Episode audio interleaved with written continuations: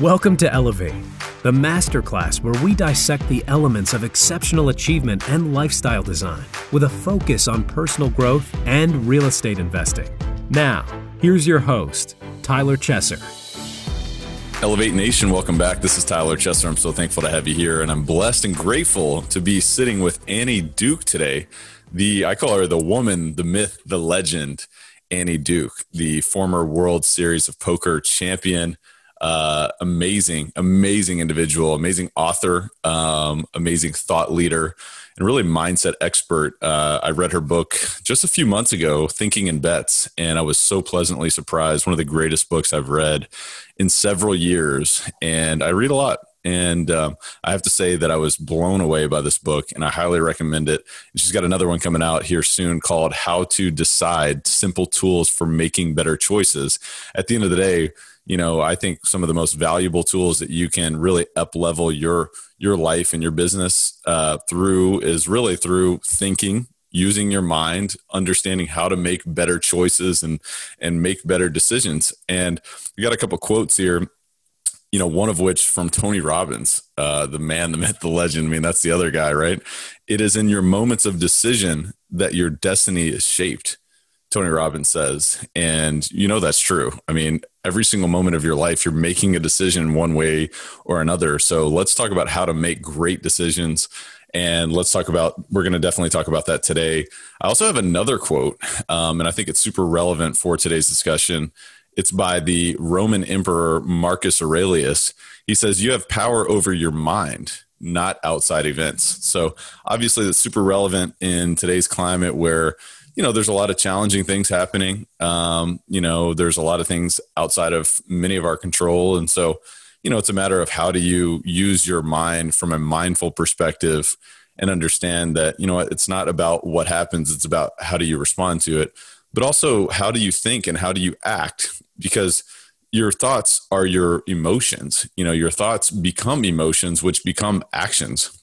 So, how can you own your mindset? How can you own your actions? How can you own your results as a result of taking control of your mind and understanding, you know, that it is an uncertain world, but luck comes into play, uncertainty comes into play. But what can you do to be a master uh, within all of those frameworks? So, I want to welcome you back to the show where our mission is to identify and apply how the best of the best raise the bar personally and professionally to achieve greatness in real estate and beyond. And you know what? We sit down for mind expanding conversations with influential authorities in real estate, as well as top experts in other industries and disciplines. And absolutely, Annie Duke falls into that category. And I have to ask you the question that I always ask you Are you ready to take it to another level? Today is that day.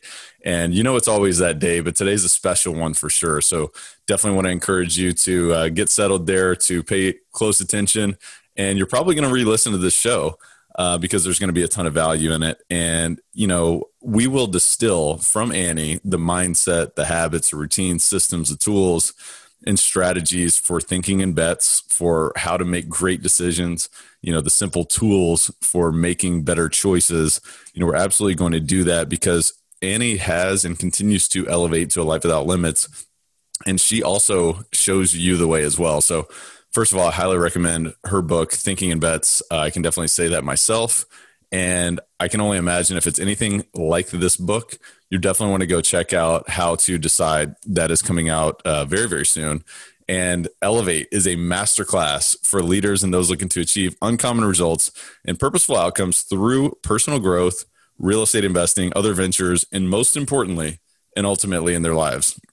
If you appreciate what we're doing on the show, certainly be grateful if you subscribed. It means the world to me uh, because we're putting in a ton of work uh, to the show, and it's a ton of it's like a it's a passion project. You know what I mean? It's uh, a lot of what we do here is to give. It's to help you expand your mind. It's to help you expand your future, and really so that you can live a life of fulfillment. So that you can live a life that you don't just tolerate. You actually show up and you jump out of bed because you know you have a purpose in your life. You have impact. And we all have purpose in our life. Uh, only few of us only some of us are those who step up to the plate and really own that purpose and really create something you know with meaning and with impact and that you know lasts as far as the legacy. And so you know what that is yourself. Uh, you have that within you. And if you listen to these shows and you start to take action on what we talk about, I think you'll start to uncover that even further if you haven't already. So, you know, continue to have courage, continue to have faith that your purpose will show. And we're going to continue to show up here on the show. So if you're appreciating what we're doing, share this with a friend. You know, send this in a text message, tag somebody on social media. You know, the fee that you pay for showing up and listening to this show, it's free. Uh, it's 100% free. The only fee that we ask for from you is to share this with someone else. Uh, because our mission is really to help millions of people, to help millions of people understand that you can live a life of fulfillment through constantly investing in your personal growth and constantly understanding that your mind is your greatest asset and your heart and your passion and the way that you show up and the, the tools, the tactics, the strategies for real estate investing towards creating practical wealth and cash flow and all of these things that we love about real estate, you know, that can give you the ability of traveling, of you know, living without fear or uncertainty about where your next meal is going to come from or how you're going to pay your bills. That's what we love about real estate. And so obviously we talk a lot about that. We talk a lot about personal growth because you know what? 80% of your success in anything is your psychology. As Tony Robbins says, 20% is the mechanics. So we're absolutely following the 80 20 rule on this show. And I want to encourage you also to check us out on Facebook. We've got Elevate Podcast Community where you can go and engage further with the tribe, learn more about other people, engage in a deeper conversation about the show, about different episodes that you've loved. So go check us out there, Elevate Podcast Community. Of course, elevatepod.com. We've got a ton of resources on the brand new website over there. So much so much that you can really dig into, sink your teeth into, and hopefully gain a ton of value further beyond just listening. So you want to be a participant. You don't want to just be a consumer. So what can you do to participate? And you know what? At the end of the day, I want to introduce you to Annie Duke, who is an author. She's a corporate speaker and a consultant in the decision making space. Annie's book, Thinking in Bets Making Smarter Decisions When You Don't Have All the Facts, is a national bestseller. As I said, it's a phenomenal book. I really, really enjoyed it. And she's an extremely intelligent individual. So you'll definitely want to check out that book if you haven't already. As a former professional poker player, Annie won more than $4 million in, in tournament poker before retiring from the game in 2012. Prior to becoming a professional player, Annie was awarded the National Science of Fellowship uh, to study cognitive psychology at the University of Pennsylvania. Annie is the co founder of the Alliance for Decision Education, a nonprofit whose mission is to improve lives by empowering students through decision skills education. She is also the member of the National Board of After School All Stars and the board of directors of the Franklin Institute. In 2020, she joined the board of the Renew Democracy Initiative, and she is an absolutely multifaceted individual. So please enjoy this wide ranging and super thought provoking conversation with Annie Duke. Annie, welcome to the show. How are you?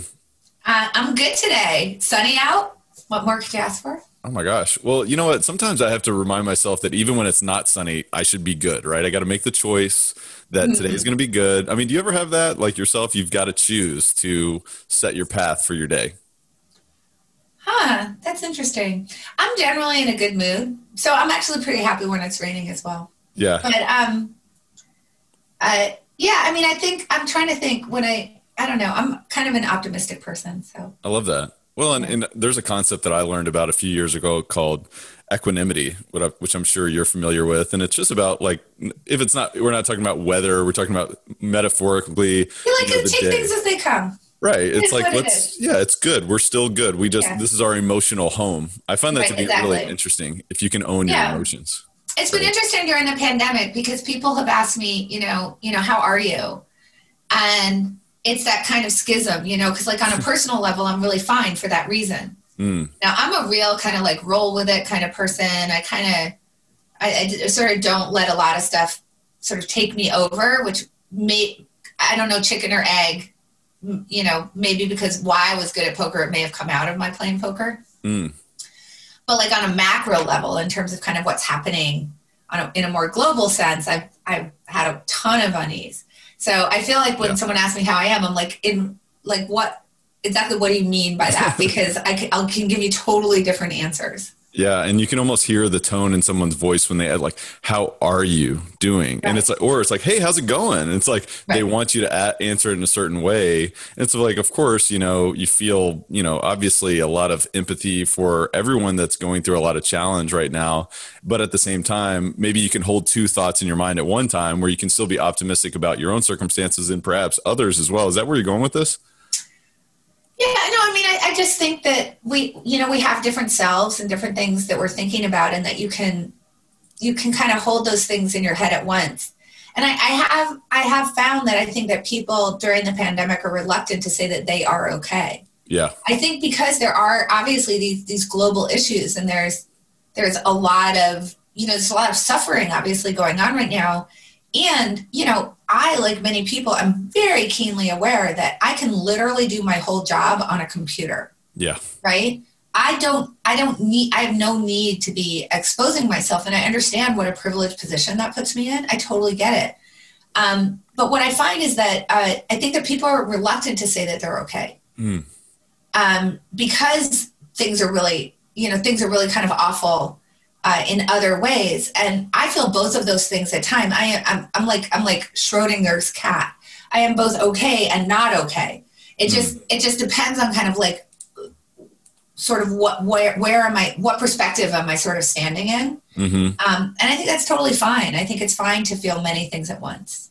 Yeah, and and talk to me a little bit more about the different selves because I've learned a little bit about this, but it's interesting because like you hear about this like oh you have multi personality disorder or whatever, or you know is that a thing? I mean most most human beings have multiple personalities, right? You have different selves. So talk to me a little bit more about what you know about that. Yeah, well, so like I don't know in a clinical sense about multiple personality disorder, right? Right. Um, but we we all you know we're all different people at different times and actually the neurology neurology on this is really interesting. So so the place where you really get into different versions of you um, is when you think about uh, on a time scale. So there's like the version of you that exists right now. There's some version of you that exists in the past and there's sort of different past versions of yourself. And then there's versions of you that will exist in the future so actually, uh, Parfit, who's a philosopher, kind of thinks about that as like if you uh, if you cut paper dolls, you know that we spread this out, and it's like lots of different versions of you that are both sort of connected but also individual. Um, and the neurology on this is actually quite interesting. That uh, if I have you in a, a like a PET scan or an MRI, I'm doing imaging of your brain, and I ask you to imagine like yourself going into a store and you're describing it like you're going into a store and you're buying things and whatever, it will recruit certain parts of your brain. Then, if I ask you to talk about a stranger, like someone you've never met in a store, and you're sort of describing that, it's a, diff- a lot of different parts of your brain get recruited because you're sort of thinking about an other. Mm. So, what's interesting is if I ask you to tell a story about yourself in like a year from now, what happens is that a lot of the more of the other parts of the like the brains that are sort of like for thinking about others um, start to get recruited. Hmm. so in that sense like you as you exist in a year is is a different person. They are a stranger to you. What's interesting is that um, that actually can be used as like a huge advantage in decision making because the when you're in the moment of making a decision when you're sort of pulled down into that gravity well of all the things that like everything that's like immediately on the horizon starts to get kind of magnified and um, whatever emotions are going on with you right then will feel very powerful and uh, will very often like lose sight of our long-term goals and will you know our, our kind of intertemporal choice falls apart and we'll lose sight of our long-term goal, goals and we're eating all the marshmallows at once and all that stuff that you can actually use this this way that like the future you is a little bit of a stranger to you right? Is a little bit like another person. Because the thing that we know is that we're more rational in a lot of ways watching other people do things than we are watching ourselves do things right? So it's very easy for example uh, when you're watching television to see somebody else's bias showing through mm-hmm. right? Like oh, that's totally confirmation bias, or they're completely cherry picking the data, or, you know, it's so easy to see, but when you do it yourself, you sort of lose sight of that. So if you can actually sort of time travel into that version of yourself in the future to look back on your decision now prior to making the decision, you actually can sort of act as your own outside observer in that way. Um, and it actually, it, it will actually improve your decision making. Yeah, I think it was so interesting. You were talking about your future self in the book, uh, Thinking in Bets, just because of the fact that, you know, to me, like when you really step back from just that discussion of your future self, it, it seems like it's like, okay, maturity, right? Let's let's make decisions and think about how we're going to feel about this tomorrow or a year down the road. And and you know, if you think about it, it's like it, it kind of gets pretty simple, but we also lose that because we're not always rational beings. I mean, like how have you how have you drawn your experiences from playing poker poker to now being a consultant, being a thought leader on the mind and, and how to utilize this. You know, I, I was talking to, uh, who is it? Uh, I think it was, oh my gosh, it was uh, John Assaraf recently. He, he was on the podcast and he was telling me, look, we've got a trillion dollar value brain within our within our bodies or more, and most of us don't have the user's manual. But it seems like you have kind of cracked this user's manual, so to speak, in many different ways. I mean, I guess I'm kind of rambling here, but you know, what fascinates you about the mind and what other regions of the mind have you not been able to crack yet? And what are you really interested in now? So, actually, so it's interesting. So, I, I actually don't feel like I've cracked anything. I think that what I've kind of figured out uh, is that is a couple of things. The first thing is that you don't have to crack it. You just have to clean up around the edge. Like you have to do a little bit better. So I am totally succumbing to cognitive bias. There is no question that my decisions are quite noisy as well. Like there's, I'm committing so many errors, uh, all errors that I write about. I'm just doing it a little bit less. Mm. And that idea of sort of losing this sight of like somehow we're supposed to overcome completely sort of the mindware that's installed at birth. And all of a sudden, we're going to be like perfectly rational beings who are never, you know, falling prey to confirmation bias or, um, uh, you know, making every decision in a way that would be completely analytical and, you know, totally rational. Mm-hmm. It's absurd. So I think I've kind of just like gotten off my own case in that sense. And I've said, the thing that I understand is that it doesn't so much matter how I'm doing compared to perfectly rational. What matters is that I'm doing better than I used to do, and I'm doing better than maybe other people who might be making similar decisions. Yeah. I think this is um, very much a poker mindset because in poker, you're just so completely confronted with the fact that uh, there's just a lot of uncertainty. And whatever the objectively best decision is, you're pretty much never going to land on it. Ever. Because it's just like there's there's it's too hard. Like there's too much that you don't know. And there's layers and layers of stuff that you don't know. I don't just know like not know what cards you have. I also don't know how you're going to react to those cards. Mm-hmm. right? Like and i'm trying to like build all these models out and so it's just freaking hard. But if i'm better than the other people at doing that thing that's enough. And I don't have to be very much better either, by the way. I can just be a little bit better. And it's enough because you're sort of churning those decisions. You make thousands of decisions every single day. If you're a little bit better at all of those, you're going to be pretty good to go. So I think that's the first piece. It's like I sort of think about it relative to past versions of myself or relative to uh, the ability that other people might have to sort of mitigate or dampen the effect of, of these kinds of cognitive errors, you know, on decision making. That's that's kind of number one. And then the other thing is that I, I think that number two is that I have just sort of figured out that the only the only real solution to this stuff is to get other people to discipline your decision making. It's you you have to be getting really solid and unadulterated feedback from other people. And as much as it might hurt in the moment your ability to either be a little bit less defensive or even if your initial reaction is defensive to get over the defensive more quickly the defensiveness more quickly than you might have so that you can actually hear what the person is saying and incorporate it. Um, that that's the only way to be. That you you have to be seeking out other people's opinions. You have to be as open-minded as possible. And again that doesn't mean you're going to be perfect at it. Uh, trust me I, I get defensive when people critique my ideas. But then i sort of you know i think i'm a little faster at sort of adjusting and, and kind of saying wait a minute let me try to hear that. So like i'll, tell you a story actually from the writing of my, my of how to decide the, the book that's coming out. Um, so I, how to decide was like a super it was a it, that book was a big struggle for me.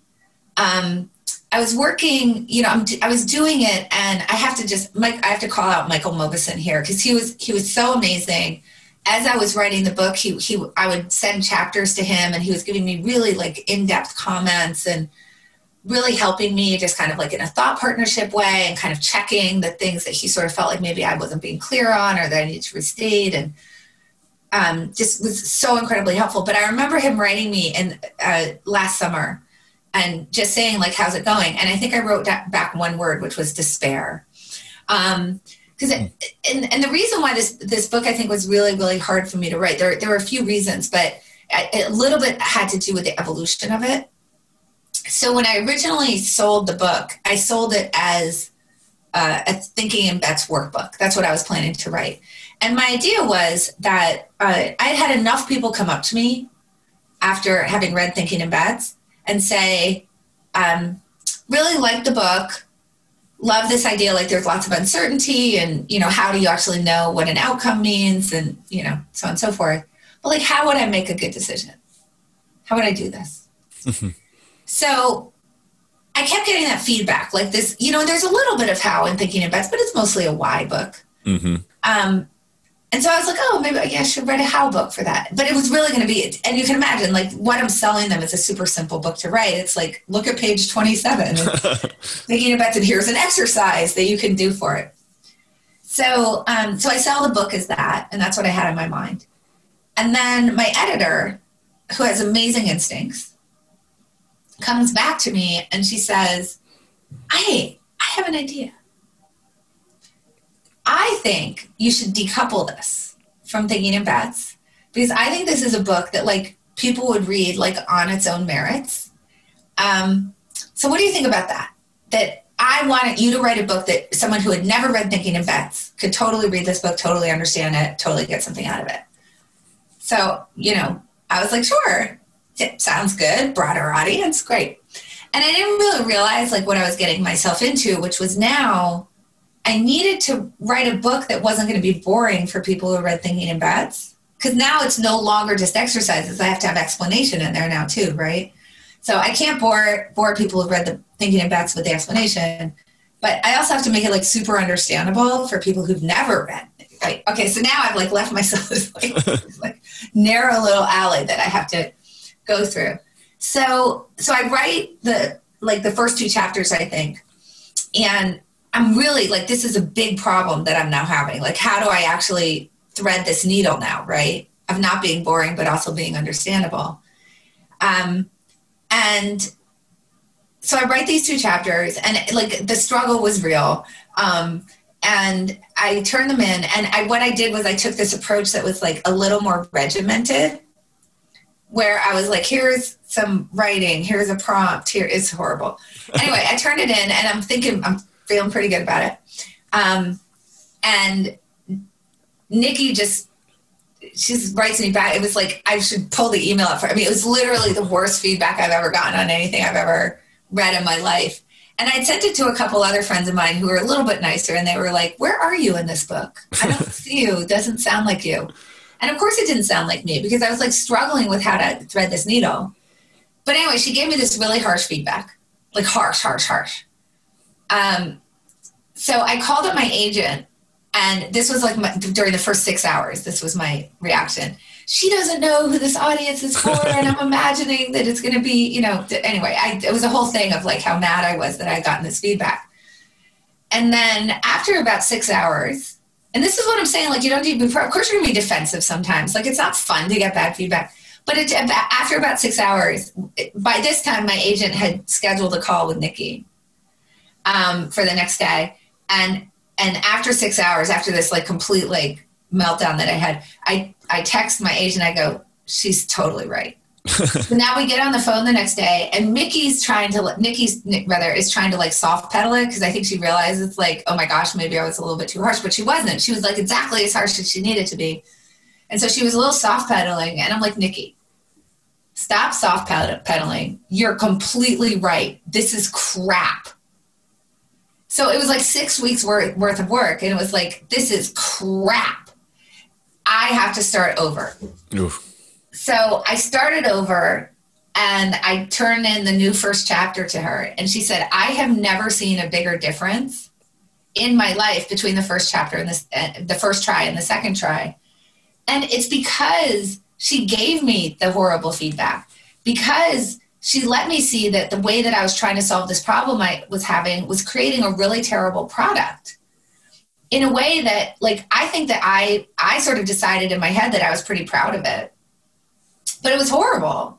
And I maybe couldn't see that myself because I was so caught up in this own dilemma that I was having. But this is what I'm saying like thank God I got somebody else's eyes on it early in the process who got to tell me that it was a piece of crap. So I could then throw it out and start over with. And as painful as that might have been, definitely better for my future self. I'm very, very proud of the book that I wrote. And it ended up uh, actually freeing me up. I realized that what I needed to do is not be tethered at all to thinking in bets. So while it starts in the exact same place, because it has to because you have to talk about how do you learn from experience it immediately goes like once you get past like the first chapter and a half it's and even in the first chapter it's all this new material and then it just goes into this other place where i sort of think about thinking in bets is uh, much more an exploration of luck in the way that luck kind of gets in between your decisions and the outcomes. And this book is much more an exploration of hidden information and how do you improve the quality of the information mm. that you're getting from the world. And that circles back to this thing that happened with Nikki, which is the whole point is I got really good information from her that was really helpful to me and made what I got to put out into the world much better. And I think that that's the thing that I've really learned over my life is you are a terrible judge of mm what you know. You're a terrible judge of how confident you should be. You're a terrible judge of whether you're approaching the world in a way that's meant to confirm the things that you believe. You're a terrible judge of which beliefs you have that are inaccurate and which ones aren't, what you know and what you don't know. So you have to start to recruit other people into that process or you're not going to do a good job. This episode of Elevate is brought to you by CF Capital, a real estate investment firm formed by myself and my partner, Brian Flaherty, where we invest in multifamily real estate communities across the Southeast United States. If you'd like to learn more about our approach, our mission, our acquisition criteria, and how you can learn more about future opportunities, visit cfcapllc.com. Again, that's cfcapllc.com. Yeah. No, that's super valuable. And how ironic that you literally walked through that process while writing the book about it. I mean, right. it's so, so interesting. And it really was, by the way. The first two chapters are like embarrassingly bad. I'm not even sure that I saved them that yeah. first draft. Um, I think I might have. I think I might have like promptly. I don't know. I should look because if I still have them, I, I should go back and read them in horror, uh, and be incredibly thankful that those do not appear in this book. well, maybe you'll send them to me, and we'll put them in the show notes so that so the whole world. No, I'm literally like, there's. I don't. I think if someone read these, they would be like, "How could this person even call themselves a writer?" they were so terrible. That's awesome. Well, you know what it reminds me of also is um, the the book Good to Great. Um, mm-hmm. You know, he mm-hmm. wrote about uh, facing the brutal facts, right? Yeah. And you know, to me, I think as you continue to get more mindful about, hey, you know, someone's not attacking me; they're providing feedback that is ultimately going to be useful for me in the long run. And do I do I appreciate their feedback? You know, they're not attacking me. You know, some people may be attacking you just to attack you. Before the show, we were talking about reading reviews, right, on on your books, like Seth Godin told you don't read your reviews. You said I'm still reading my reviews. I'm not taking his no. advice, but I should be taking his advice. I should be taking his advice. Like I didn't purposely not take his advice. right. I know. I know. His advice was really good. Right. I was like, oh no, I need to know. I it's like it's like pressing a bruise. It's like I need. right but but you get this feedback and it allows you to make better decisions right it allows right. you to tweak and so ultimately in the long run it may have been painful in the short term but in the long run i actually have to say and it's true because I, I, will say this you know you sort of sort through the mix seth's, seth's point was um you know you have to know your audience right mm-hmm. but that's not to say that the reviews aren't going to have anything good in there right so yeah. so the, there were reviews where there were people who clearly like were Taleb fans who, you know, obviously he's going really deep into the math and whatever. And they would, you know, they would sort of say like this this book is covering old ground or it's a little bit simple. But I, that was fine for me because I don't. I, that's not really my audience, right? Like he he's going into a place that's like much much deeper and kind of high level and mathematical, and I'm trying to uh, be pretty math free when when I'm talking about this because I'm sort of like trying to go broad, right? A little bit broader. So that that wasn't so bothersome to me that there were some people who were like, "This book is too simple." Um, it's like, okay, that's fine. You're not my audience. But there was a consistent there was a consistent critique through the reviews that I read, which was um, that had to do with repetitiveness. And what's interesting is that I actually had cut out from the from sort of the final draft, like the the sort of here's the completed book sent to my editor, which isn't the final draft, but that's the I'm sort of considering it done at that point. Um, and I cut about eight thousand ish words, which were just trying to get rid of repetition because I know that for me, I just um, I have this problem of feeling like I want to sort of imagine the critique from somebody, and then I'm sort of trying to get in front of answering that. Um, and so I will frame arguments in many different ways, and it's very small changes in the nuance and what I'm kind of saying, just because like I'm trying to be like extra thorough. Mm-hmm. And the thing is that like a lot of times when I'm like trying to like add a little bit of nuance to some something, it's really big in my head, but it's very small in the reader's head, and so it just comes off as repetitive to the reader. And and that's me just sort of like actually speaking of defensiveness it's a little bit defensive in the way that I write, where I'm trying to sort of get out in front of critiques. Mm-hmm. What was interesting was that um, I was having a conversation with someone whose book I just sort of like did an edit on for them. And I could see that for them too. And it was a comment that I gave to them. And I said, look, I have this problem as well right? But I can see a few places where, and it tends to come from, from, people who have academic backgrounds because this is what happens when you have like reviewer one, two, and three, right? And it's like it is trying to get out in front of those things. And I said, think about your audience because I feel like sometimes you're sort of writing in this way where you're trying to answer people who are very high level. Um, so you, see, I've seen it in other people, but it was really, it really is a problem for my, myself. I, I do, I do get repetitive. Um, so and that was after taking a 8,000 words out, by the way. You can imagine what, what happened before I took those words out. Mm-hmm. Um, so when I read How to Decide, actually, I really kept that in mind. And I was like, you know what? I need to be really careful. I need to say, I need to say and explain enough and try to really get to that, but no more. Mm-hmm. Um, and I think, I think How to Decide is a more efficient book.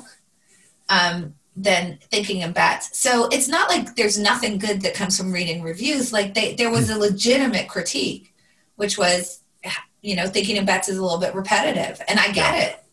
You know, it doesn't read repetitive to me because I'm like, no, there's this very slight thing that I was trying you know, but I understand to a reader why it seems repetitive. Well, it, it, reminds me of also what like Jordan B. Peterson says. It's like, you know, if there's a monster under the rug, look at it, face it, let's see it, and let's deal with it. Is there something that I can learn from this, or is this an irrational critique? And you know let's look at it from that perspective. So i think that's really right. interesting. And um, you know another thing you mentioned you don't have a ton of math in your book but i do think that you do talk a lot about probability. And one thing i find to be fascinating is just the concept of resulting and just how you sort of how you see that. So could you explain the audience if they haven't read the book what do you mean by that? And how do you utilize that in your own decision making yeah sure. So um so let me start off with an example so that people can sort of understand from an example what's going on with resulting and then and then we can talk about like how how you might think about it and how you might address it so if we go back to the 2016 election um, obviously hillary clinton lost do you remember, what are the three states that she lost that really mattered was it ohio florida no she actually she, no she knew she was going to lose ohio okay um, wisconsin Wisconsin. Uh huh. Michigan, and was it? Uh, I don't know what the other one It's is. my home state. Oh, your home state, Pennsylvania. Yeah. Right. Come on. Yeah, there we go. exactly. So she lost those three states, right? I forgot about that. Actually, I forgot that she lost that one. Interesting. Yeah, she did. She lost Pennsylvania, Wisconsin, uh, uh, and Michigan. Um, and actually, uh, like I was just looking at a clip of um, uh, Biden uh, being interviewed by Megyn Kelly on like the Today Show. This was from a little while ago, where they're talking about uh, that she made a really big mistake not not campaigning there. And that's, I think you would agree, like that's kind of the general, like everybody in the public agrees she made this very big mistake. Like it was a really big blunder. Um, so, and, and she lost those three states, by the way, by combined votes of I think I think it was like seventy-seven thousand ish or eighty thousand ish, like across those three states. So she loses those three states. Obviously, she loses the election, and now for three and a half years, nearly four, uh, everybody's in complete agreement that she really bungled her campaign strategy and and really made a huge mistake because she was spending her time more in like Florida, uh, New Hampshire, North Carolina, Arizona, and those states were all polling kind of toss uppy. And uh, Michigan, Pennsylvania, Wisconsin were polling pretty far ahead. You know, she was, she was certainly outside, it felt like she was outside of the margin of error. So here's the question that I have for you um, Would you agree that there's probably not a lot that's more crowdsourced in terms of decision making and analyzing people's decisions than a national presidential election? Yeah, it's very top of mind right now. Absolutely. Right. So, how many articles have you been reading about people like critiquing Trump's strategy or Biden's gosh. strategy, talking about where they should be spending, you know, ad money, where right, where where should the candidates be going?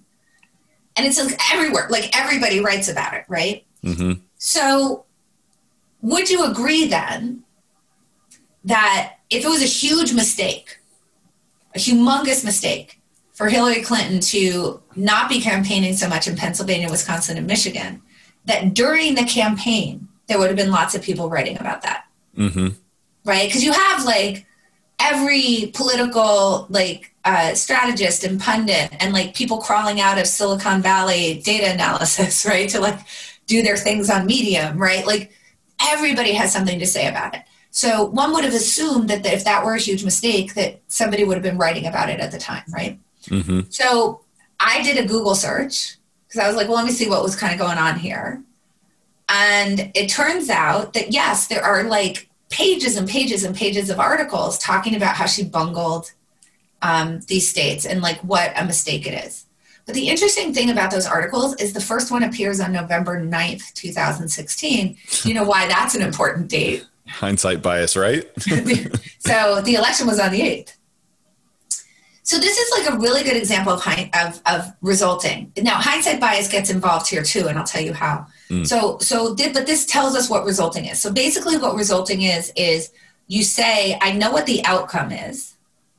She lost those three states. So therefore, I can work backwards to understand what the quality of the decision was. hmm But like, well, first of all, we can do the thought experiment really easily. If she had won those three states, I don't think anybody would have been saying she made a mistake to be campaigning in Florida and New Hampshire and Arizona and North Carolina because she nobody would be talking about it. Um, but the other thing that people kind of forget is that the outcome is, you know, there's a lot of luck involved. It's very swingy. And then the other thing about your decision process is that you only know what you know. So in this particular case, the inputs are going to be polling. And while it's true that it turned out there was a polling error, by definition, you can only tell there's a polling error until after the vote has been taken. That's just mm-hmm. definitely definitionally true. And it wasn't like you could have surmised like there was something bad going on with the polling because like the national polling turned out to be pretty dead on. Florida and New Hampshire actually were toss-ups. They they polled pretty dead on as well. And interestingly enough, there were states that went in the other direction. So she won like Virginia, for example, by a much bigger margin than the polls actually were saying she should have won it by. So so like polling errors can go in both directions as well. So and this is why nobody was writing about it at the time because we're all sort of in the same state of knowledge and nobody's saying that was a mistake. So therefore, she did not make a mistake. Like period. I mean assuming that she didn't have different polling than everybody else did, there, there's no way to say that she made a mistake because um, you're all you're doing is over indexing to the actual outcome.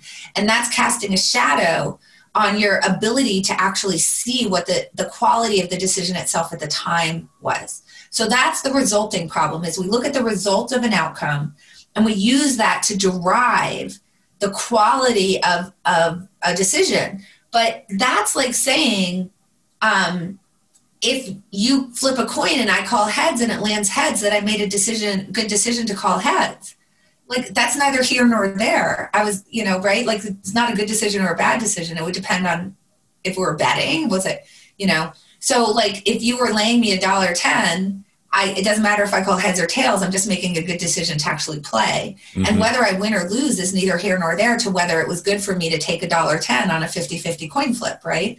So um, and then to your point, we also get hindsight bias, like adding to the ruckus. So the other thing that ends up happening is that not only do we have this resulting problem where you say, okay, she lost, so therefore she made poor decisions, but we misremember what we knew at the time. So hindsight bias kind of causes two things to happen. One is it makes the result feel inevitable. That's how kind of we end up with resulting, right? Because uh, if it's inevitable, you should have known it was coming. Um, but the other thing is that we get what's called memory creep, which is we'll think we knew something at the time that we didn't actually know. So um, that's what's happening here as well. Because so I pitched this actually, I pitched wanting to write about this Clinton thing to an editor at one of the big three newspapers. And his response to me was, Well, I'm not going to run this because I did know that at the time and all my friends were talking about we are all talking to each other and we are reading about it. And i'm like you're an editor of a newspaper. You could have put it in the pages of your newspaper. Like can you produce the article? Like why were you keeping this secret?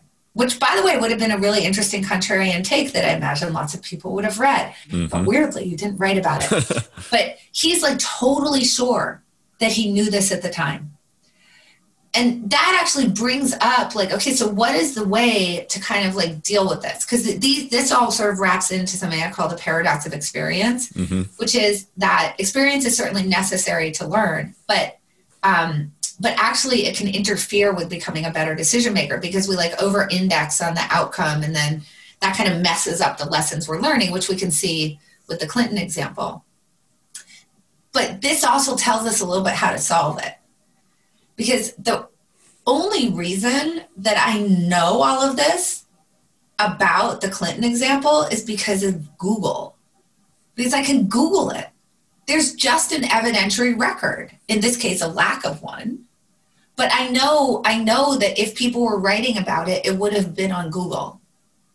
I would be able to find it. Right. And that tells you like a lot about what you need to do in order to address this stuff, which is to have these evidentiary records where you can go kind of and circle back.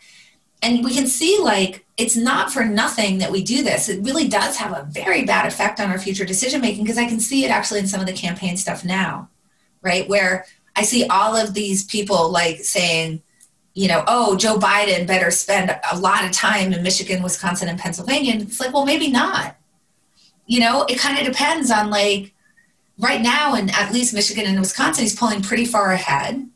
So it maybe looks like Florida would be a better place for him to spend his time. Arizona, which really is pulling as a toss up, you know, North Carolina. So what if now that campaign shifts too much of its resources because it's looking at that and assuming that that there was there were all these mistakes made, or like assuming that there must be a polling error this time because there was a polling error last time.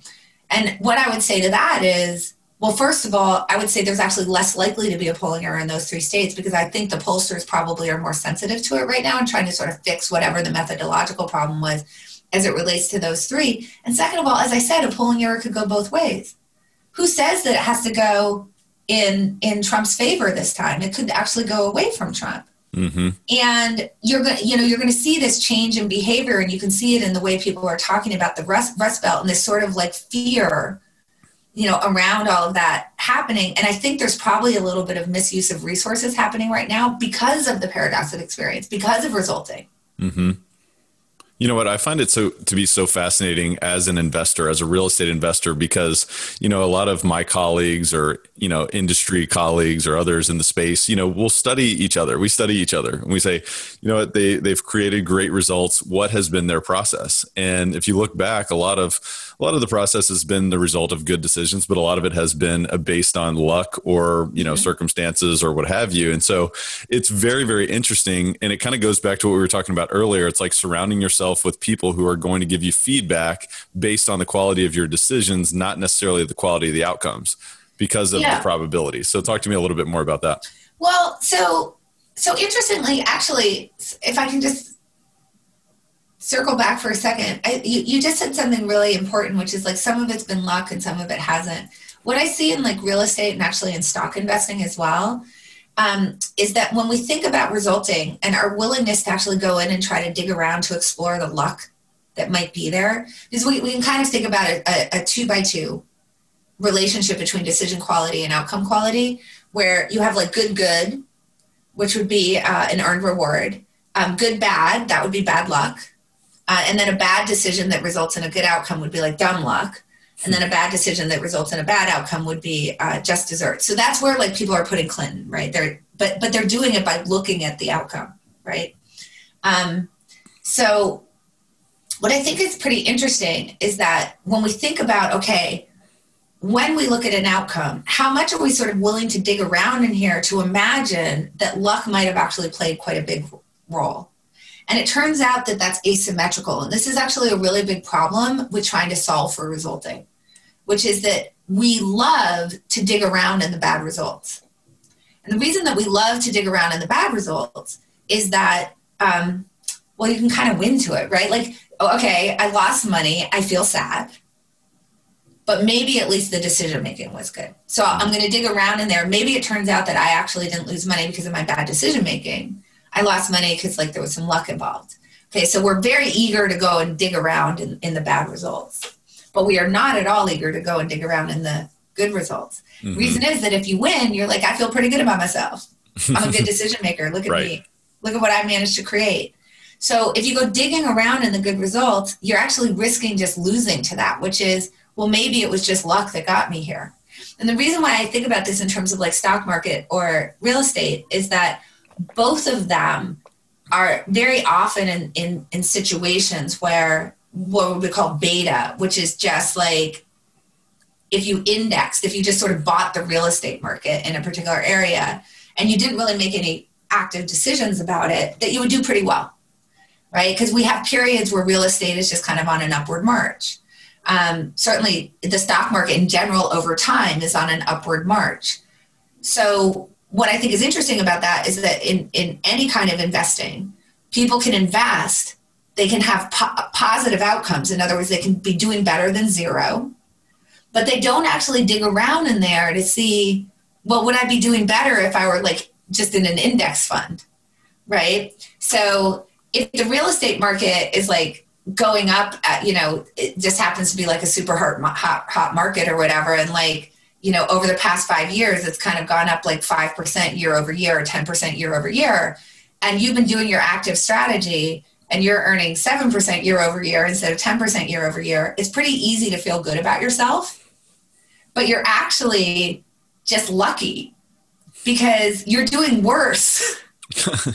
you're doing worse than if you took a passive strategy, right? Um, and so I actually find that really interesting like these spaces where you can win, but if you actually look at it against an index, you're losing but because of resulting we don't actually dig into that to actually discover that so anyway, i know that was a little bit of a tangent but it just kind of made me think about that. well, we're all about tangents here, so thank you for that. Okay. We, we love we love the tangents, and especially when we when we get to explore that beautiful mind of yours. And you know, one of the reasons why I was so excited to talk to you today is because really, you know, it's what what my mentor Tony Robbins says is that it is in your moments of decision that your destiny is shaped.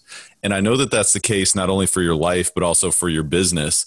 And one of the things that you, I anticipate that you're talking about in your new book is really the six steps to better decision making. So could you talk a little bit about that and maybe go into some detail there?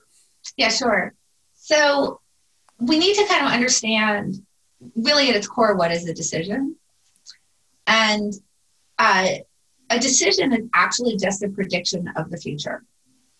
Now, I don't mean a prediction of an exact future, right? Because we can't do that because there's uh, we, we sort of have two influences on our decision making. One is just pure luck, right? Even if I had perfect information like I do about a 50 50 coin, uh, there's still three different ways that it could turn out. Uh, very, very occasionally it lands on its edge, uh, and then mostly it goes heads or tails, right? So even though like I perfectly know everything I need to know about the coin, um, I'm just, I can only forecast the future. In the same sense, it's like a 30% chance of rain, a 70% chance of sunshine, right? So, um, and then we add on top of that that for most of our decisions, we can't actually see the coin. We can we can get a glimpse of the coin. We sort of can see partial things about the coin. So I'm not. That's why I want to say like I'm not saying you're predicting a future, but what you're doing is you're forecasting the future. In other words, you're trying to get a look at um, the different ways that the that the world could unfold given any particular option that you're choosing to exercise. So once we and why is that? Well, because like think about it. Like if you're deciding to eat chicken instead of fish at a meal, it's really just a prediction that that on average you're going to enjoy the chicken more than the fish. Otherwise, you would choose the, fish, mm-hmm. right? If you choose a particular route to go to work, you're just saying that you think that the route that you're you know that you're choosing is going to uh, better um, advance you toward your goals than the route isn't. So your goal could be to get to work, you know, on time. Your goal is could be could be to choose the most scenic route. I don't know, um, but whatever your goal is for that particular drive, when you choose a particular route, you're saying, I think this, on average, this is going to advance me toward my goals more. So once we kind of understand that, we we we can see that a decision is just a, a prediction about the future. Mm-hmm. Okay, so what we're trying to create for ourselves then is something that's sort of crystal ball like, right? That's what we'd like to do. Is how do we create a process that kind of clo- most closely approximates what a crystal ball would let us see? Here are all the ways that things could turn out, and that's really what we're trying to do.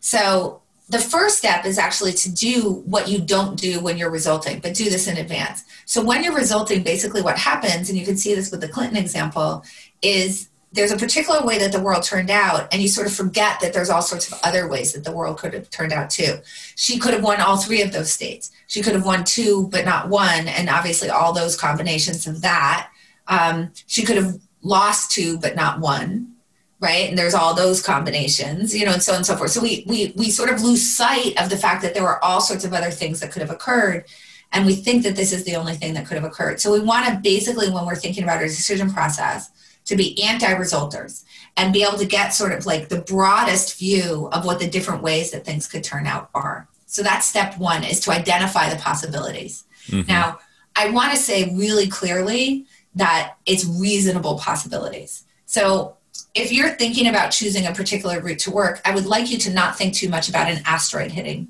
the road. Oh, hold on, it's 2020. You just never know. That is true. That is true. You never know. You never know. You do. You do never know. But but you know, the point being, like, obviously, you want to sort of live in the world of reasonable, right? So when I'm choosing a particular option, should I invest in this project? Should I hire this person? Should I go to this college? Should I take this job? Uh, think about for each option that's under consideration, what are the sort of reasonable set of possible ways that that could turn out? Sometimes they might be kind of like general scenarios. Sometimes that could be a particular um, uh, a particular quality of the outcome that you super duper care about. So, uh, as an example, um, obviously, if you're investing in real estate, you you want to think about what what are your gains, losses, and you could put those into bins, right? Like categories of you know I'm going to make zero to five percent. Um, you know I'm going to have five to ten percent, so on and so forth. What, however you want to define those. If you're hiring an employee, for example, and uh, a lot of the issues that you're having is turnover, you may want to really index on uh, the longevity, right? How, what is, what do I think? How long do I think this employee is going to stay? Mm-hmm. Right, and that may be the main point of comparison once you reach a bar, bar of qualification. So we can either think sort of in general generalities, like I'm really going to love this job, you know, and I'm going to love the city I'm living in, you know, so that would be a little bit more general, um, or we can get really down to like very real specifics in terms of what we're thinking about in terms of the possibilities. And it just kind of depends on the type of decision that you're considering. So, so you figure out what those possibilities are. And then from there, you basically figure out what your preference for those different possibilities are. So in general, we're going to like uh, we're going to like possibilities that have positive payoffs. In other words, that advance us toward our goals. Uh, and we're going to dislike possibilities that have negative payoffs that cause us to retreat away from our goals. And so you want to just figure that part out. So that's the next step. Um, and then that's all fine and good, and that will get you a lot of the way there. But but the final step is to actually think about how likely. The final step in this part of the process is think about how likely that each of those things is. So assign a percentage, a probability to each yeah. different outcome. Okay, yeah. got it you know so you want to assign a, a, percentage now obviously sometimes you might be um, trying to forecast something like how many widgets are we going to make right so you can either try to forecast the number of widgets or you could put those into bins like i said like you could be like you know uh, 0 to 10 widgets 10 to 30 widgets or whatever and you can forecast the probability that you would that that would be the production um, so so now we assign a probability to each of those things um, and by the way, I am totally fine. And I, I encourage people to not just assign a probability to put a range around it. Whether you're forecasting the number of widgets that are going to be produced or the probability of a certain number of widgets being produced, it's totally fine to put a range around it. Uh, and the range is actually really helpful because it tells you some something about how uncertain I am. So if I tell you it's going to produce 10 widgets, but it could be nine or 11, that tells you that I'm very certain about how many widgets are going to be produced. But if I tell you it's going to produce nine widgets, but it could be anywhere from two to 30, now that tells you that I'm much less certain about how many widgets there are. And that type of ranging is actually incredibly important because implied in that is a question to you. So when we start talking about how do we get other people involved in the process, this is one of the ways to do that because I have now asked you a question by putting a range around it. And that question is, hey Tyler, do you think that you do you know something that would help me narrow this range down? Or do you think my range maybe is even too narrow? Right. So it's just inherent in that is sort of opening it up for discussion. Mm-hmm. Okay, so now we've done that, and now what you can do is basically say, the the outcomes that I prefer, the possibilities that I prefer would comprise the upside, and the possibilities that I don't like would comprise the downside. We're talking about potentials, right? Because these are things that are going to occur in the future. And now I can kind of see like what's the likelihood of the upside versus the downside um, compared to the payoffs, and I can get a sense of what the value of that option that I'm thinking about is. And then uh, the, the next steps are do that for the other options that you're considering and now you can compare those in a very apples to apples way. So that's essentially what you want to do. Now people i think will say um, boy that seems like a lot and uh, do i really need to do that? And my answer is always you're doing it anyway.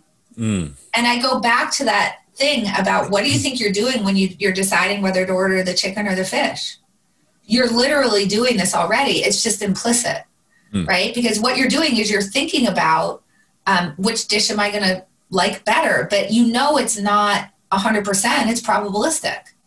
So you're trying to figure out like which one am I going to like better most of the time. And that's all that I'm saying that you're supposed to do, right? And so you're thinking about like how often is it going to be spectacular, good, mediocre, terrible, and you're actually doing this anyway. So you should anytime that you're doing something is already implicit in the decision that you're making, you're usually better off not even usually. You're always better off making it explicit so that it actually becomes something that you can examine and sort of look and say, mm, you know, how does it outside of what my gut reaction was now that I've actually done this, how does it look to me? And you can show it to other people and becomes much better to make it explicit. Are you someone who's seriously looking to elevate your life, your business, your real estate portfolio, your cash flow, your deal opportunities, your access to opportunities, your network this year? Well, if that's you, then I invite you to visit coachwithtyler.com because I'm currently opening up a few coaching spots for people like you who want to close the gap from where you are to where you want to be and really you know expand that beyond your wildest dreams and explode your business explode your deal opportunities explode your vision for what you're looking to create. If that's you, I invite you to visit coachwithtyler.com.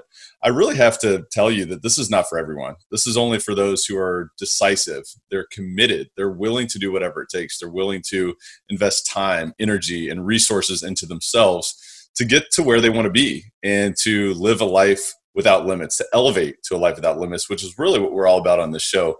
If that is you, again, I invite you to visit coachwithtyler.com. Again, that's coachwithtyler.com you're almost bringing it from the subconscious to the conscious through walking through this this decision making steps right these these six steps yeah. would you agree yeah because i think that um you know I'm, the, the big problem is that we tend to we we have a tendency to allow these things to live in intuition or gut and I find it really interesting because I think this is sort of back to that thing of me saying like I've realized like you just need the help of other people. Mm-hmm. Um, when you think about gut decision making, first of all, why I, I always want to say like, why are people so proud? Like my gut told me so. Like I've got a really well honed gut, and I think that it's because if it lives in your gut and it doesn't become like an object that you could examine, that then it's got like a magical power, like it's magic and special only to you. Uh, and so, therefore, when you make decisions by your gut that actually work out well, I think that you feel like like you own that decision better. And I think it's hard for people to get to the second order um, thinking or or you know being able to like examine their own thinking where they can say like the ability to say no i want other people to examine it. Like that's actually going to make my decisions better and that should be what i own and part of my identity. I think that's like a, a step that doesn't come naturally to us. So i think mm-hmm. first of all that's a little bit why people love to talk about like their gut decision making such a great gut decision maker yeah. But the second problem with it, where you're talking about like, okay, taking th- things from like the subconscious to the conscious, is that in order to become better decision makers, we can see this like, look, that cognitive illusion of resulting is really, really strong, right? I know that I know this Clinton example. I know that Pete Carroll's pass play at the end of the 2015 Super Bowl was actually quite a good play. I know that when they pulled the pitcher in the seventh inning and then ended up getting creamed in the World Series, that that was a totally fine decision. But even so, because I know it worked out poorly, it's it's still hard for me. Like a visual illusion you can't unsee. Mm-hmm. These cognitive illusions are really hard to unsee, so or unthink. So like I am just really aware of that. And what I say is, if you don't take it into something's explicit, it's going to be incredibly hard to address and discipline these biases because if I can't examine it, a thing that I cannot examine is very hard for me to spot. So I open this book really defining what a tool is and why um, why it is that the gut it doesn't doesn't constitute a decision tool because if you think about it like okay so what what is a tool. It's an implement, right, that you would use uh, to accomplish something that is going to reliably accomplish that same thing if you use the tool in the exact same way each time. So we can think about like a screwdriver. I know that I can reliably put it in a screw and I can, you know, I'll turn it and it will produce this result, which is the screw will, will end up in the wall. And it's a very repeatable process if I use the implement in, in the in the same way. But the other thing about that is that you can watch me use that tool. And you can comment on, no, you shouldn't be using a Phillips head, you should use a flat head, or you could tell me that that's not the right tool for that particular job, right? You could say you really need an electric one because, you know, you're not actually going to be able to get that in because you're trying to screw that thing into metal using your hands or whatever. Um, but you can actually comment on it. Mm-hmm. The other thing that's really important about a tool is that I have to be able to hand the tool to you and explain to you how you would use the tool such that you could actually produce you know hopefully similar similar results depending on how you know coordinated you are or whatever um, what your fine motor skills are um, that you would be able to produce that same result and that i could then watch you use that tool and i would be able to help you to figure out if that was good or bad so this is what this is what we need in our decision making process in order to become better decision makers is we have to actually have tools in that sense. So with gut, gut is by definition like a black box. It's totally intu- intuition. It's totally subconscious. There's nothing that I get to examine as an outside observer. And the thing about your gut is it's not going to reliably produce the same result over time. I mean, this is Danny Kahneman's new book with Olivier Sibony and um, Cass Sunstein is literally about this problem that mm. decision making is very noisy.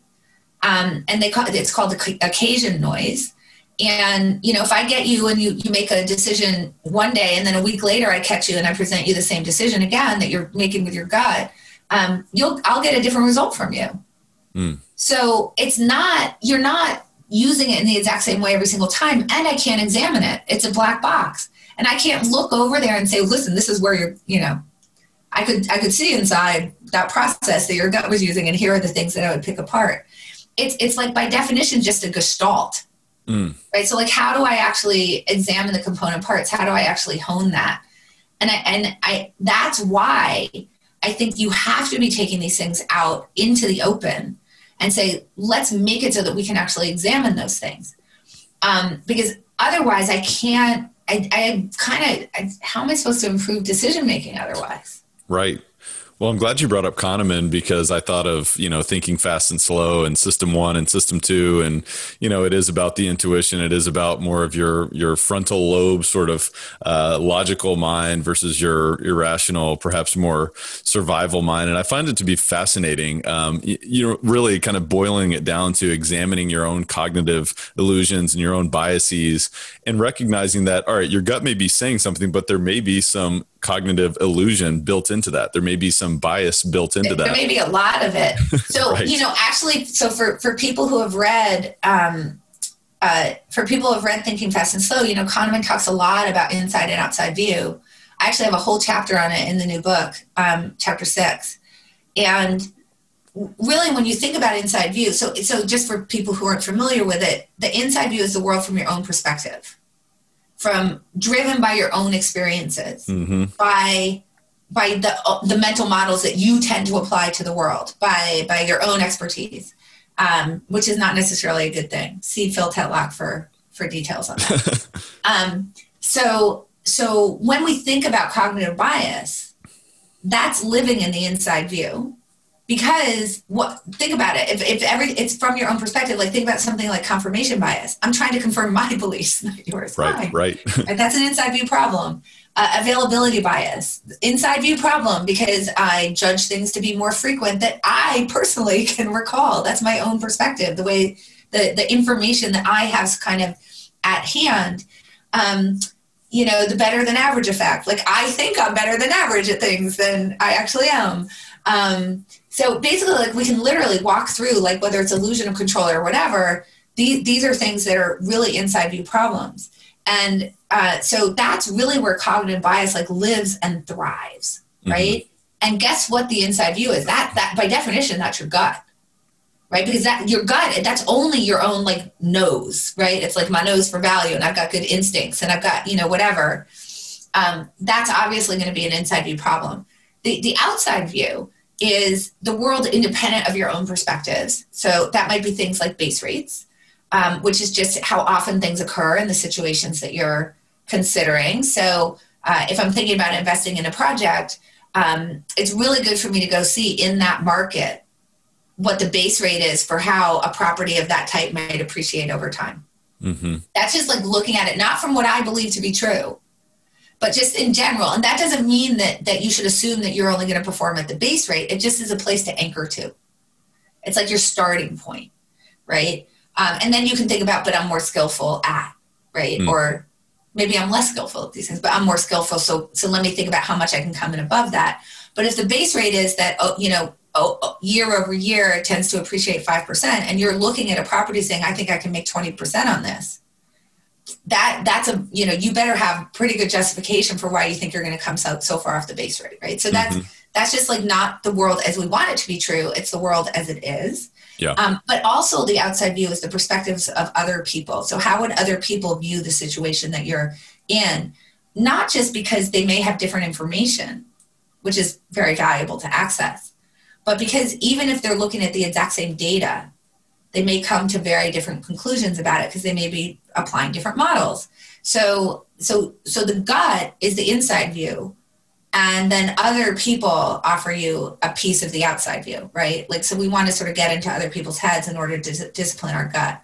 Now here's here's the reason why i really want to make those things explicit. Like what is going on in your decision process with your gut um, and how can we make that explicit is that for me to really get somebody else's perspective on my situation it would be good if if i could compare in explicit way my process the way that i'm breaking that problem down to the way that they would break that problem down. So I can't just have a battle of gut because then I don't know really what to to sort of dig into and to figure out like where the dispersion is occurring.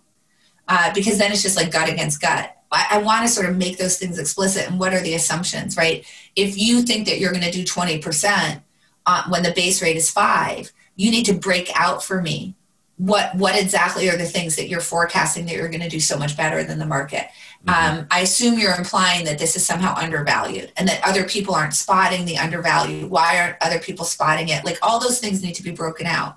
Why do you think you're seeing this? Or maybe you think it's valued perfectly but because of your skill there are things you're going to be able to do that are going to bring more value than what the base rate would be. Fine just break those out you may think that you know something uh, better than the market about what's what's going to happen to the real estate market in a year. That you don't feel that you're more skillful um, than other people. It's that you have a different forecast of, of what the the next year might be. Great. Say what has to be true of the world in a year in order for this to be able to make that that type of return, and just break all those things out. And then when other people give you an opinion, you can now compare those things in a way that actually allows you to see where the differences are, where, where the agreement is, so that you can kind of hone in on what are the things that you want to talk about. I do want to say, to be clear, I don't think that you're never supposed to make a decision with your gut. What I think is that you need to be able to break this stuff out so that you can get a really good feedback loop so that you're able to spot the places where your gut is kind of sending you into a bad place and spot the places where your gut is kind of getting you into a good place. And then just reinforce that kind of good thing that's happening over here and and tweak and repair that kind of not so great thing that's happening over here. And then not only that what that allows you to do is we know that sometimes your gut can get you to really good decisions when the market is a certain way but then if something shifts out in the world you won't notice it and you'll see, keep sort of making the same decision even though the market has changed. And, and just checking in on it and doing this process where you're creating a feedback loop is going to allow you to spot that a little bit better so that you can sort of always be sort of honing and tweaking what that system one decision making looks like yeah, that's super valuable. And it's almost like what we were talking about earlier progress over perfection to a certain degree. It's about making progress, it's about cleaning up the edges and getting, gaining more awareness of your own biases, of your own illusions, and starting to recognize where those patterns start to show up. And so that you can make better long term decisions. Because, you know what, what we're all about is about long term success. And that is about the compound effect of great decisions over time in your business and otherwise. And so, Annie, my goodness, I could talk to you for literally hours hours upon hours upon hours. And if we're not careful, we might do that. But I want to be respectful of your time. And I want to go into our rapid fire section because I've got a few hard hitting, oh, okay. amazing questions for you. Uh, this is the rare air questionnaire, which we're all about being uncommon. And this whole conversation has been about being uncommon. It's about asking tough questions to yourself. It's about surrounding yourself with others who are going to make you feel perhaps a bit uncomfortable at times so that you can progress, so that you can continue to elevate. So, as being a prolific author yourself with a lot of beautiful color coded books behind you, I'd have to know, I'd have to ask you if you had to point to two or three of the most impactful books that you've read over the past few years, what would those be and why? Oh my gosh. Let me see. Well, let's see. I don't I don't know if I'll be able to find them. Hold on. I'll tell you while you're looking for that that yours is absolutely one of the most impactful for me and many others. Thinking in bets, I would highly recommend. I'm super excited oh, about how to you. decide really, coming out soon. That's super nice. Absolutely. Uh, yeah, you know, I just put these together, so I'm not exactly sure where everything is. But um, let me think. There's so oh gosh, it's so hard. There's so many. By the way, this one this one is a great book. Uh, it's long, but this is Behave. Is, um, Behave by Robert Sapolsky. Sapolsky. Uh, it's pretty amazing. It's really he's a neurologist, so he's really talking about sort of the the biology and neurology of human decision making. Um. So anyway, okay. Uh, oh my gosh, there's so many. Uh, The Success Equation by Michael which is like one of the best explorations of luck and skill ever. So everybody should read that book. Um, Super Forecasting by Phil Tetlock. When I talk about this this idea of like how are you actually sort of forecasting the future and thinking about what the po- possibilities are, the payoffs, the probabilities, if you want to go deep on that topic, that is the book for you because that will go much deeper than I go on I on, on that topic, and it's it's really incredible. Um, that book. He also has another book, by the way, called Expert Political Judgment, less known, uh, but which is really good, just about kind of like uh, motivated reasoning and confirmation bias and the kind of stickiness of our beliefs that I, I think would be good. Um, oh my gosh, thinking fast and slow, but I feel like everybody recommends that for years. um, uh, the biggest bluff here by Maria Konnikova. Mm. This is great. Here, I'll hold that one up for you. There you go. That's awesome. Um, she's a journalist. She also happens to have a PhD in psychology. Uh, she decided she wanted to learn about luck, so she went to learn poker with my mentor, actually, um, Erik Seidel, and she ended up winning a championship. Look at that. Wow. Um, so anyway, that's also a really nice exploration of kind of uncertainty and luck and skill, and like what's the influence of luck in your life, and kind of part memoir. She's a New Yorker writer, so it's written much more beautifully than anything I could ever write, which is incredible. I've got range down here, right here. Uh, oh, this is an amazing one. This is also great. Perfectly confident. Excellent. If you're watching on YouTube, she's holding all the books up. If you're not watching on YouTube, you might want to check it out. She's got a beautiful um, book stack yeah, behind it's, it. It's hard because there's so many. There's so many amazing books. Oh, oh, I'll tell you what. What else? Ooh, this came from Yellow. Where's I don't even know where my yellow books are. okay, here's an amazing one. Morgan Housel, The Psychology of Money. Mm. If you know what's good for you, you will read that book. I love That's that. incredible book. I love your fascination with psychology, and I, I share that 100%. Oh, here's one too, which is great. It's called Super Thinking. Ooh. And this is just a book of mental models. It's like almost like a fast paced mystery. It reads like it's just mental model after mental model after Ooh, mental model. That's awesome. Incredible. I've got, oh, it, Indistractable here by Nir, uh, Nir Eyal. But then actually, this is an amazing book The Model Thinker from oh my Scott gosh. Page it's so so incredible. So this is uh, applying mental models to solve problems. Annie, I feel like we're becoming best friends right now. I love it. I just don't even know. It's like there's so many great books. I can't pick just one. This is amazing. This is amazing. And that's there. That's what that's what I'm giving you for the moment. I mean, and by the way, I apologize to anybody's amazing book that I left out, but like I, you know, we go on. Okay. Absolutely. Well, I love the curiosity because you're probably like me where it's like, I got to know, I have to know. So I got to yeah. go get it and I got to dive into it. And the lesson is that there's so many different impactful books that you can read and there's so many different things, mental models that you can apply to your own life. So I love that. And thank you for sharing all that. That's awesome. Yeah. And by the way, I just want to, I want to tell people something. Yes. Um, I feel like people can get really overwhelmed by like thinking about like reading, but like I held up Behave, which was quite long mm-hmm. um, or you know thinking fast and slow which is quite long yep and what i want to tell people that they need to remember is that they don't have to finish the books they read i know this is mm. funny because i'm an author but um, you know basically you know some books are going to give you amazing lessons and some books aren't going to speak to you in the same way mm-hmm. and uh, you should not feel bad if you don't finish a book you know i i've read books where i've gotten kind of part of the way through and what i realize is i've kind of like gotten what i needed out of it. Um, and i kind of put it down and i'm done. Yeah. And you know and then there's other books i'm like page turner all the way till the end because i feel like every every page has a gem. Mm-hmm. and um you know and i think that's okay. Like it, it relieves a lot of pressure off of you and i think it allows you to start books more easily. And you know the great books once you start them they they pull you in but I think that when you feel like when you're looking at that book and you haven't started it yet and you're thinking, oh my God, I'm going to have to read this all the way till the end, it can kind of stop you from actually getting into it. And just realize, like, I'm going to read it, I'm going to see how I like it. Right. And then I'm going to go. Uh, the other thing is that for a lot of these concepts, you can get a lot of what you want out of podcasts. Absolutely. But I will say, just like as a pitch, if you hear someone you love on a podcast, please buy their book anyway because support the author. Not me personally, but like support you know people are really working hard to put their ideas out into the planet. Absolutely. And, you know obviously uh, it's nice to support the author by if you love their podcast buy their book Well, I, I, couldn't agree more. And I think podcasts allow you to get to know someone on a deeper level, but then also have the opportunity, if you do resonate with that person, to dive deeper into their work. Yeah. And I know one thing that we'll talk about here just shortly is that we are going to have a preview chapter for the listeners of Elevate for your new book. And so we'll put a link in the show notes of how they can download that. Uh, so super excited about I that. Think, That's I think the preview chapter is about how to just when when and how and why you should be deciding faster most of the time. Which, by the way, is probably counterintuitive for people who just listen to me talk. uh, because I'm talking about mapping out a lot of stuff. But actually, for most of the decisions you make, you can actually speed up and go faster. Mm-hmm.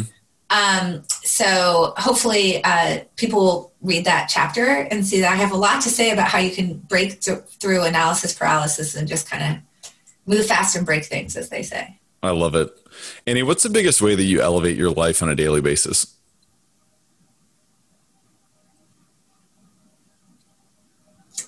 Huh. The biggest way that I do that, let me think. Thinking fast and slow at the same time. Yeah, I, like- I mean, it's hard for me because I feel like it's a little bit of, it's it's a, it's a little broad. It is. Because I, I kind of think about, I really try to be intentional about thinking about the things for me that are that really make a difference to my happiness. Um, and I try to and I try to make sure that I'm always making time in my schedule for that. So an example is like I get a ton of joy from playing tennis. Mm. I actually played doubles this morning. I'm very lucky in the pandemic because you can do that outdoors. Um, but uh, so so I, so like I try to fit in like tennis, and if I can't do tennis, some kind of physical exercise, like whether it's hiking or um, whatever. It's just really really important to me in terms of my happiness. Also, the the way that I eat is actually incredibly important for my happiness. Food really, for me, really drastically affects my mood. If I'm not eating healthy, um, I'm not as happy, and so I really try to keep my eye on the long term and make sure that I'm kind of living the, those goals, like so that I'm doing those, I'm making sure that I do those things. Um, yeah, I mean, I think that it has to do with things like that. Like there's, you know, connection to friends and other people. And I'm very, very close with my siblings and trying to make sure that I'm connecting with them. So a lot of it has to do with, I think for me, because I'm so busy with work that my what i'm doing for me in terms of elevation is thinking about those things that are outside of work that can really kind of end up getting pushed aside and making sure that i'm always making space for those things. Yeah. Oh that's great. Yeah that's great. Thank you for that. And I think it's it's a great reminder to take your own advice at times because you know this is advice that you take. It's thinking about your future self. You were talking about eating well and how are you going to feel because there's times where it's like I want to just feel well right now and I want to eat something that tastes right. good, but I'm not going to feel good. So I love that. And I'd love to know beyond that. I mean, what's the biggest way that you elevate others around you?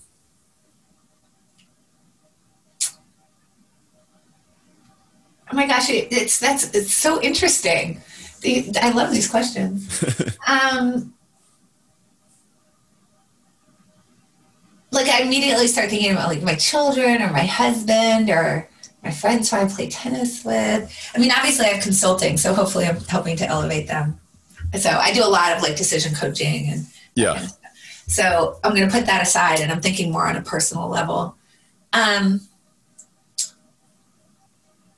I, I here's the thing. I I I think that I, I actually think I know what it. I think I know what it is. I am very conscious that first of all that when you love people that you should say so mm. often that you can't say that too often um, which was not my necessarily my experience growing up and i think that's why so i i sometime at some point i just started really expressing that and then the other thing is that, and this this is something that I thought about maybe 15 years ago or so. I just kind of realized that, like, you know, I, along with a lot of people, were very quick when I was upset with somebody to to say it and, and to express sort of whatever it was that I was upset with or displeased with, but that it was asymmetric. When I was feeling a lot of gratitude for somebody, or when I thought that they had done something quite nice, or uh, you know that like i just appreciated something that i had done that i wasn't really saying that as much and so I just started really kind of intentionally making sure that I was saying to the people around me, you know, that was really nice. Like I really appreciate that you did that. And it's it's like such a small thing, um, but I, I, think it's a really important thing because I, I do think that it's very asymmetric. Like when we're delivering feedback, that the feedback tends to be negative, not positive. Right. Um, but meanwhile, I have lots of positive thoughts about people around me all the time. I just wasn't saying them. And so I think it was it was about 15 years ago that I started like really adding this intentionality into that. Um, so I think I think that's something that I actually do pretty. I think I do pretty well.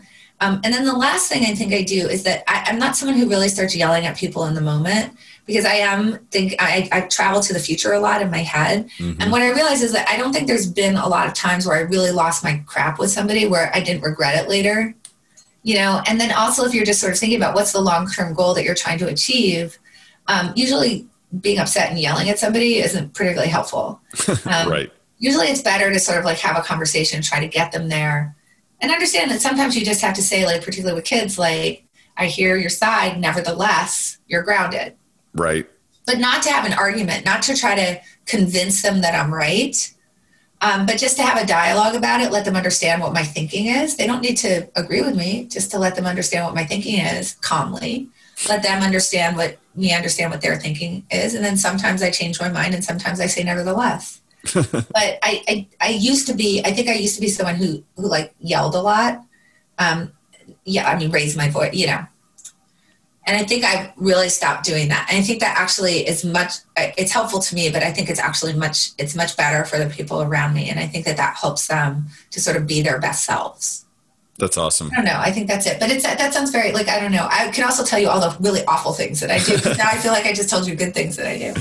No, we we, we know we're, we're none of us are perfect. We're seeking yeah, progress. I feel like now I need to follow the list. And by the way, this is all the stuff I screw up no, but it reminds me of, you know, Abraham Lincoln. Uh, you know, you hear the story about how he would write these letters, these just terrible, you know, scathing letters to people that he was just, you know, so mad at or, you know, irritated with or whatever. And he would put them in his, you know, in his drawer. And the next day he'd burn it, you know, because it's like, let's get it out. And I'm not going to send this. But, you know, yeah. it's about managing your emotions, about thinking in the future about what, what would your future self think about this situation. So uh, I love that. And Annie, what a great conversation. Really, really, really appreciate you, you, taking time. Um, tell the listeners how they can learn more about you and, and what you do. Sure. So, yeah, um, well, you can go to annieduke.com. That's a good place to go. Um, that is, uh, you know, you can find out how to buy my book there. Uh, I do a newsletter, which I used to do much more frequently, but um, during the process of writing the book, I sort of dropped off. But I assume I'll pick it back up. Although I don't know. I'm now thinking about another book I want to write. So I don't know. We'll see.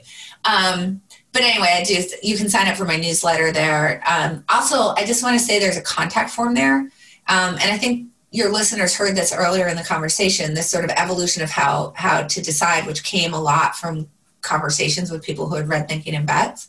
So I actually mean it when I say use the contact form and reach out to me. Just say hi. Tell me what you think uh, ask me a question, tell me I'm stupid and what I said was dumb. Uh, I want to hear all of it.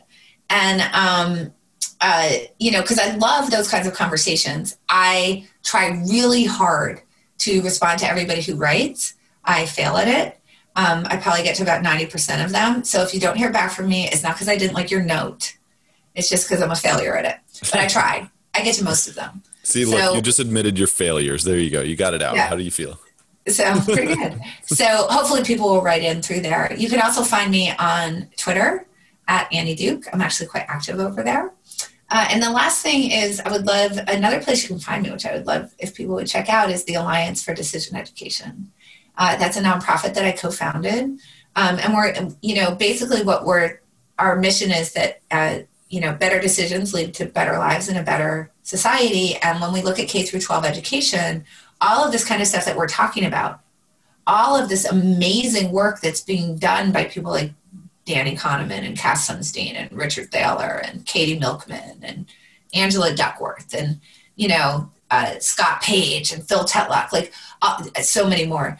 All of this incredible work that's being done in the space of, you know, habit change and behavioral psychology and behavioral economics and decision theory and decision science is has not seeped down into K through 12 education. We're still teaching ninth graders trigonometry. It seems weird. Um, and we're not teaching them like statistics and probability. We're not teaching them how to like examine your own habits or um, to think about these things about like long-term goals, you know, short-term goals. How do you balance those out? What right. are values? Um, how do you what does a good decision look like? I mean i don't know about you but i didn't have that in k through 12 education. Not at all. So what we're trying to do there is say look there's this whole we know so much about this space and this is obviously something that adults are starting to really latch onto and start to dig into and it's really improving their lives. We need to bring this down into k through 12 so that kids can become better decision makers and they can know how to actually live this process and that's going to improve their lives and it'll improve society. So uh, please, everybody, please go check out the Alliance for Decision Education. Would, would love it if you would, um, you know, that's amazing. Spread the word, spread the word. Well, I, I, just honor the impact that you're having there because I know for sure that we need education reform in this country, in this world. I mean, it is absolutely the case. I mean, I, I know I can't imagine, you know, where everyone's lives would be if they had this type of information earlier in their life. So kudos to you for that. And just kudos to you for everything that you're doing. Annie, thank you for giving to the world. I encourage listeners to definitely dig into Annie's work because it's absolutely profound. It will absolutely change your life. It will change the way you think, make decisions and you know really create new results because at the end of the day you know obviously results do have a large degree of luck and you know different probabilities and opportunities. But if you can start to make better decisions you know that's the the your destiny is shaped by that. And so yeah i mean here, here's the way that what i would say to people is like look you can make a decision that's going to work out 90% of the time. And yes on any particular time that you make that decision, you might observe the 10%, the stuff you don't like. That's true. Because um, you don't have control over that. You're going to observe it 10% of the time, and it may be, you know, part of that 10% may be that particular time. But if over your life, you just make a series of 90 10 decisions, or by the way, a series of 52%, 48% decisions, where 52% of the time it's going to work out great for you, assuming that you've managed the downside risk properly, that's going to play out over time. You're you're going to have you're going to win like so much to that. Um, you just it's like you just need to stop getting out of the short termism of like what's one result and start realizing that the accumulation of great decisions over time is is the only thing that makes your life better because everything else is luck. So you have no control over that. So the thing you have control over is your decisions, and your decisions don't have to get that much better to have huge results because it compounds over time. Annie, thank you so much for being on the show today. Really, really appreciate you. And Elevate Nation, I really want to thank you for being here today. I want to encourage you to re listen to the show because there's so much wisdom here. There's so much that you can apply to your life. And really, at the end of the day, it is about applying, it's about taking action. It's also about sharing, paying it forward. Who else do you know who would value this conversation today? So go ahead and text this to them, screenshot the show, post it on social media, tag Annie. And like I said, at the end of the day, it is about elevating your life, it's about elevating your business, it's about transforming your life. And I know that today's conversation will allow you to do that. So, Annie, thank you again for being here. And Elevate Nation, thank you so much for tuning in. Thank you. Thank you for listening to Elevate. If you enjoyed this episode, be sure to rate, review, subscribe, and pay it forward by sharing with a friend. Most importantly, take this opportunity to elevate your results by taking immediate action on what you learned. For more, visit elevatepod.com.